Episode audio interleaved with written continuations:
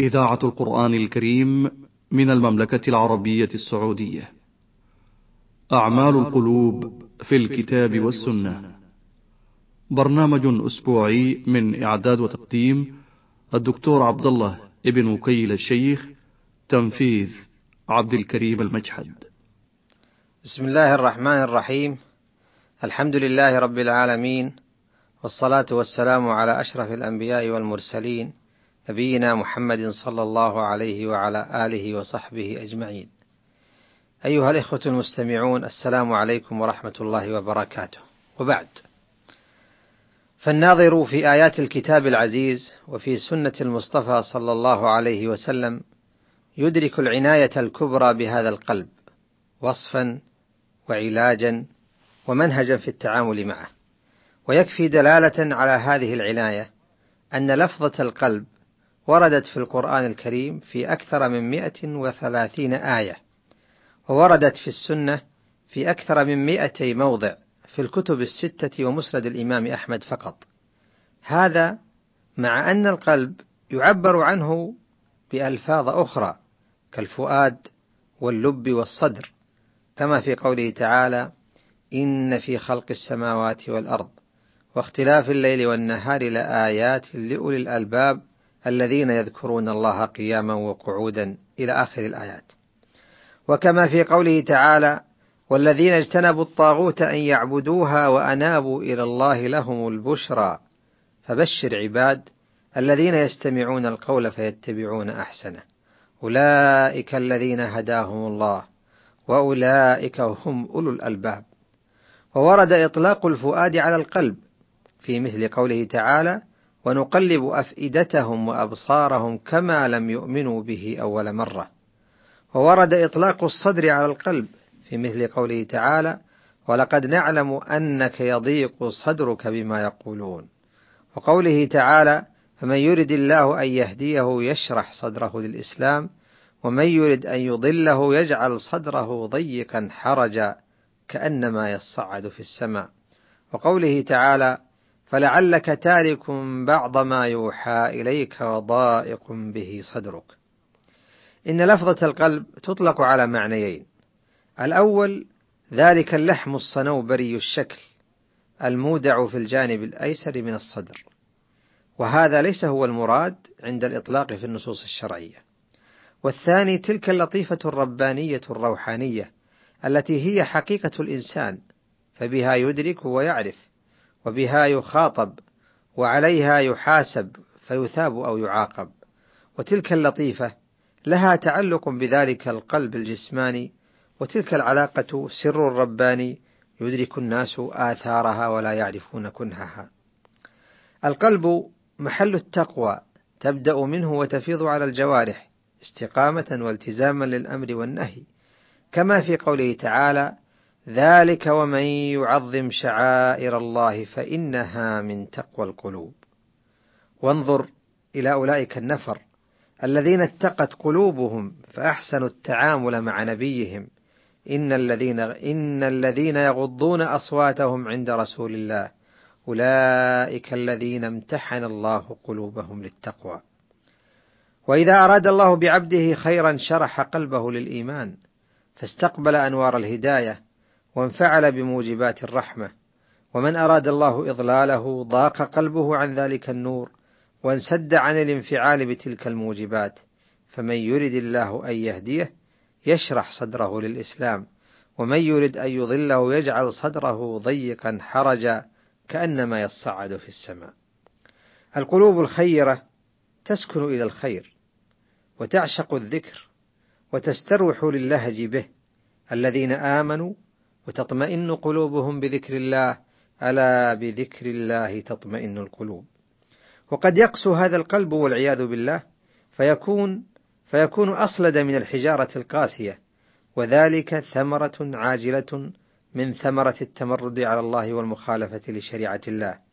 كما في وصف الله لبني إسرائيل ثم قست قلوبكم من بعد ذلك فهي كالحجارة أو أشد قسوة.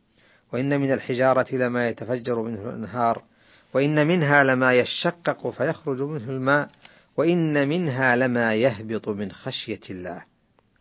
وقد أبان الله في آيات أخرى سبب تلك القسوة في قوله فبما نقضهم ميثاقهم لعناهم وجعلنا قلوبهم قاسية. وقوله تعالى ولا يكونوا كالذين أوتوا الكتاب من قبل فطال عليهم الأمد. فقست قلوبهم.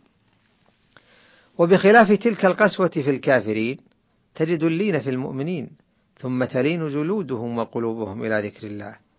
ووصف نبيه صلى الله عليه وسلم بذلك في قوله فبما رحمة من الله لنت لهم ولو كنت فظا غليظ القلب لانفضوا من حولك. هذا القلب مجال امتحان ومورد اختبار يميز الله به بين العباد وليبتلي الله ما في صدوركم وليمحص ما في قلوبكم. وهذا القلب معرض للصحة والسقم فيصح حينا ويمرض حينا وينشط حينا ويفتر حينا. ولذا كان من كمال الديانة ولذا كان من كمال الديانة تعاهده كلما كسل أو فتر أو مرض أو أصابته علة. وقد وصف الله قلوب المنافقين بالمرض في قوله في قلوبهم مرض فزادهم الله مرضا.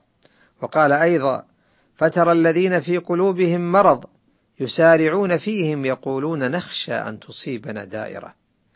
ومن أمراض القلوب اللهو والغفلة والغل والغيظ والكبر والنفاق.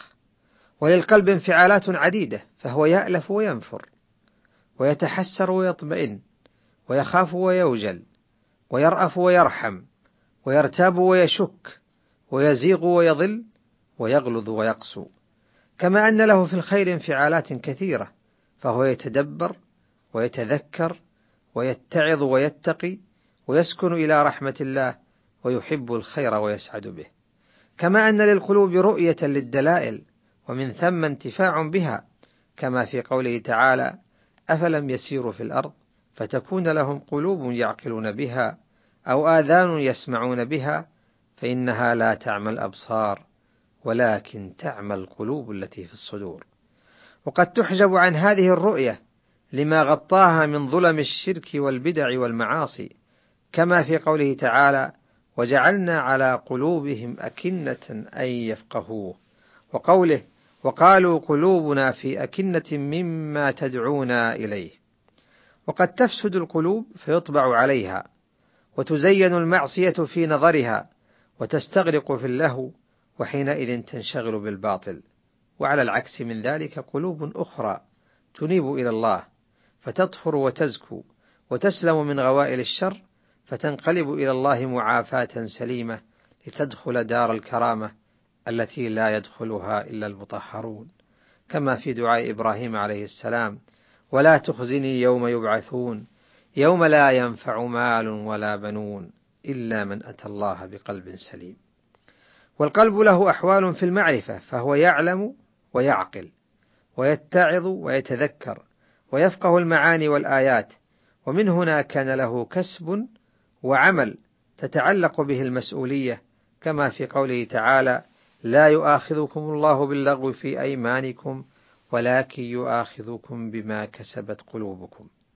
ومن هنا أضيف الإثم إلى القلب في مثل قوله تعالى ولا تكتموا الشهادة ومن يكتمها فإنه آثم قلبه. ويوم القيامة يسأل الله العبد عن قلبه كما يسأله عن بقية جوارحه ليقيم عليه الحجة ويقطع عليه المعذرة. إن السمع والبصر والفؤاد كل أولئك كان عنه مسؤولا. والمقصود التنبيه على عظيم العناية بالقلب في القرآن الكريم والسنة المطهرة. وسيأتي في بقية حلقات هذا البرنامج الحديث التفصيلي عن هذه الأمور من الأحوال والتصورات والتصرفات والعلل والأسباب بما نرجو أن يكون فيه خير ونفع. وقد أعان الله عباده على صلاح قلوبهم بما ركزه في فطرهم من الإقرار به سبحانه وتعالى ومحبة الخير إلا إذا فسدت تلك الفطرة بالشبه والشهوات واللذائذ المحرمة. قال عز من قائل وإذ أخذ ربك من بني آدم من ظهورهم ذريتهم وأشهدهم على أنفسهم ألست بربكم؟ قالوا بلى شهدنا أن تقولوا يوم القيامة إنا كنا عن هذا غافلين أو تقولوا إنما أشرك آباؤنا من قبل وكنا ذرية من بعدهم أفتهلكنا بما فعل المبطلون؟ ومن هنا قال صلى الله عليه وسلم فيما أخرجه الشيخان من حديث أبي هريرة كل مولود يولد على الفطرة فأبواه يهودانه أو ينصرانه أو يمجسانه. اللهم أصلح قلوبنا. واعصم فطرتنا من كل مفسد ومهلك واقلبنا إليك منقلب الصادقين المخبتين وصلى الله وسلم على نبينا محمد وعلى آله وصحبه أجمعين. أعمال القلوب في الكتاب والسنة. برنامج أسبوعي من إعداد وتقديم الدكتور عبد الله ابن وكيل الشيخ تنفيذ عبد الكريم المجحد.